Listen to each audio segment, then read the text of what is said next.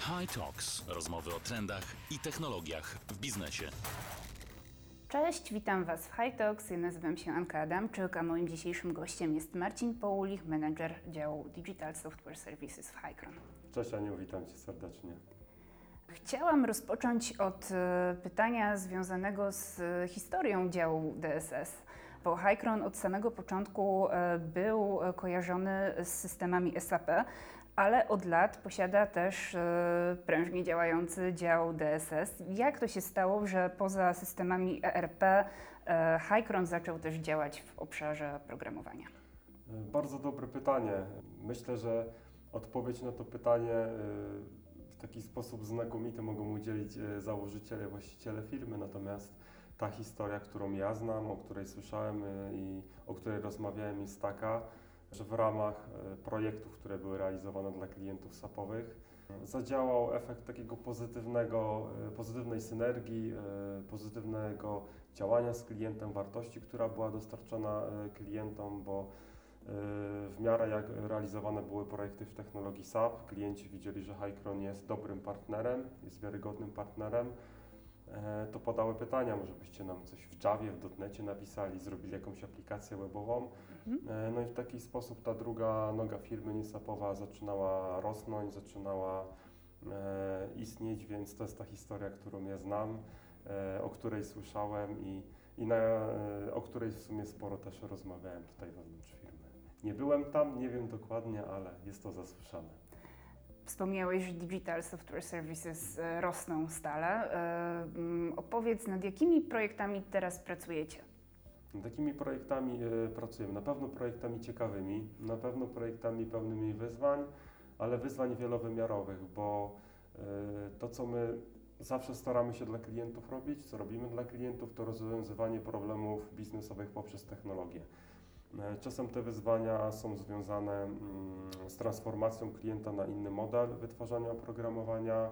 W innym przypadku pomagamy klientom e, istniejące e, rozwiązanie typu legacy mm, przetransformować na nowsze technologie, na technologie, które będą skracały time to market danego rozwiązania, będą bardziej elastyczne dla biznesu, ale rozwiązujemy też e, problemy klientów, adresując ich oczekiwania, ich potrzeby biznesowe, które na bieżąco się pojawiają. Na zasadzie mamy pomysł, ideę biznesową, jak moglibyśmy ją zaadresować przez technologię i napisać coś od zera. Więc powiedziałbym, że to zagadnienie jest wielopoziomowe. Mm, czasem są projekty mm, bardziej greenfieldowe, które są bardzo interesujące dla kandydatów, bo każdy, każdy chciałby pisać, yy, tworzyć, współtworzyć projekt od zera. E, ale jest też grupa ciekawych projektów, których e, się nie boimy, gdzie pomagamy klientom to, co mają, tak zwane legacy, e, wziąć, zastanowić się na zasadzie fazy discovery, odkryć, co tak naprawdę w tych technologicznych bebechach siedzi i na zasadzie partnerskiej wyjść do, do klienta, przedstawić mapę drogową, jak możemy klientowi pomóc wyjść na przykład z technologicznego narożnika, z momentu i miejsca, w którym niekoniecznie warto być na coś nowoczesnego, elastycznego, które na koniec dnia będzie bardziej dopasowane do biznesu i, e, i wymagań klienta. Okej, okay. a patrząc tak z perspektywy klienta, jakie korzyści e, może odnieść biznes, korzystając z usług firmy programistycznej, która działa mm, na styku tych dwóch światów programowania i SAP? Mm, myślę, że naszą zdecydowaną przewagą jako firmy jest to, że dzięki doświadczeniu, relacjom, e, niesamowitym e, use case'om w technologii SAP-owej możemy wejść do klientów, do których standardowy software house, który nie dostarcza usług SAP-owych, po prostu by nie wszedł. I to jest dla nas w wielu przypadkach bardzo ciekawa furtka biznesowa, która jest dla nas szeroko otwarta. A z punktu widzenia działu DSS jest wiele rzeczy na takim poziomie, powiedziałbym to meta, na poziomie procesowym, E, które warto zobaczyć, o których warto porozmawiać, e, bo może nie jesteśmy w stanie ich kopiować jeden do jednego, ale to, co działało w obszarze sapowym e, firmy, może dać nam inspirację, jak działać w części niesapowej, więc powiedziałbym, że ten język korzyści jest tylko nie dla klienta, ale też dla nas tutaj wewnętrznie w ramach organizacji, bo doświadczenie sapowe mamy naprawdę imponujące. Z Twojej perspektywy, gdybyś miał zachęcić osoby, które myślą gdzieś o e, o pracy w Software House. Dlaczego warto pracować w takiej instytucji? Takie instytucje jak Hycron i DSS, tak? Tak jest. Czego warto?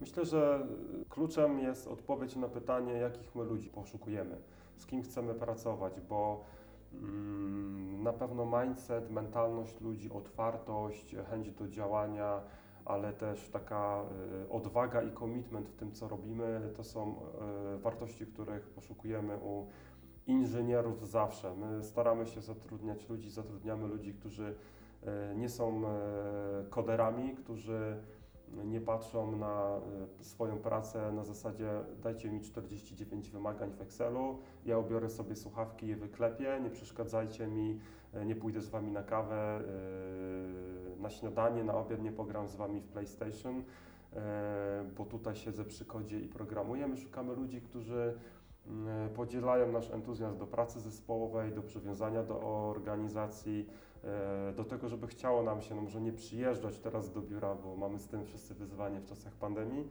ale żeby nam się chciało rano wstać, włączyć laptopa, sobie pomyśleć, fajni ludzie, ciekawe projekty, e, interesujący klienci, chce mi się to robić, chcę, to, e, chcę się w to zaangażować e, i nie ma podejścia, kiedy budzimy się rano i znowu ta praca, znowu klient, e, to może pół godziny drzemki dłużej, obracam się na drugi bok i i nie pracuje. Y, na pewno zdarzało nam się zatrudniać ludzi, u których widzieliśmy pewnego rodzaju, nawet bym powiedział, braki, jeżeli chodzi o technologię, o umiejętności twarde, ale skillset miękki był na tyle fajny i podejście do życia, mindset, że ludzi zatrudnialiśmy, dawaliśmy konkretne hinty, czego nam brakuje.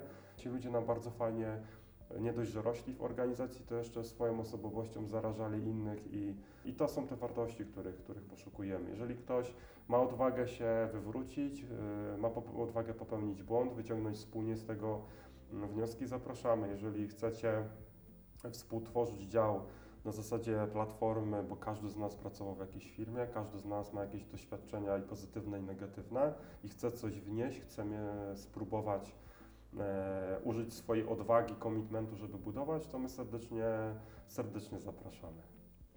Opowiedziałeś już o wartościach, które powinien posiadać e, idealny kandydat do e, działu DSS i jego cechach, e, a opowiedz może teraz trochę więcej o otwartych rekrutacjach, które prowadzicie aktualnie w dziale. Kogo e, teraz szukacie, bo wiem, że tych rekrutacji jest całkiem sporo. E, tak, rekrutacji jest całkiem sporo. E, co bardzo cieszy, mm, bo klienci, z którymi e, pracujemy, dostrzegają, e, dostrzegają w nas potencjał i cenią podejście partnerskie jako firmy, która poprzez technologię wspiera ich procesy biznesowe. Na pewno poszukujemy Java deweloperów, na pewno poszukujemy ludzi, mm, którzy chcą się poruszać w technologiach cloudowych, którzy mają świadomość technologii cloudowych którzy chcą nie tylko tworzyć e, kod, ale na przykład e, wspierać obszar DevOpsowy. E, na pewno takim ciekawym dla mnie obszarem, który obecnie mamy na tapetę jest obszar data engineeringu, na pewno UX, UI design.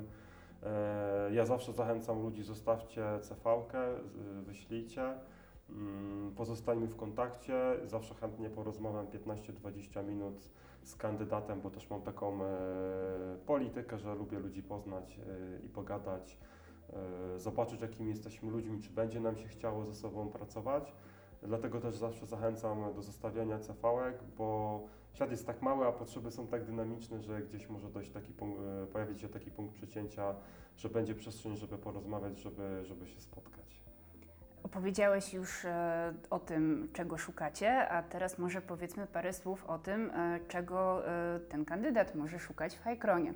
Gdybyś mógł na bazie własnego doświadczenia powiedzieć, czego nauczyła Cię praca w Hajkron, co było takim najfajniejszym doświadczeniem? No, tych, tych doświadczeń było sporo. Jest taki cytat, który bardzo lubię, że zadaniem menadżera jest popełniać jak najmniej błędów te błędy też zdarza mi się popełniać i one bardzo, bardzo uczą, edukują. Mm, e, czego się, e, czego się nauczyłem najbardziej w Hejkronie? Myślę, że mm, specyfika firmy i to, jakie ma korzenie, bo ma korzenie sapowe, nauczyła mnie, że na dane zagadnienie można patrzeć totalnie przez inne okulary, że ta optyka pewnych, pewnych obszarów, na które ja patrzę przez e, no te prawie już 15 lat doświadczenia w software developmencie, to jest jedna para kaloszy, ale są osoby, które też działają w IT, ale patrzą e, na, na dany temat od troszkę innej strony.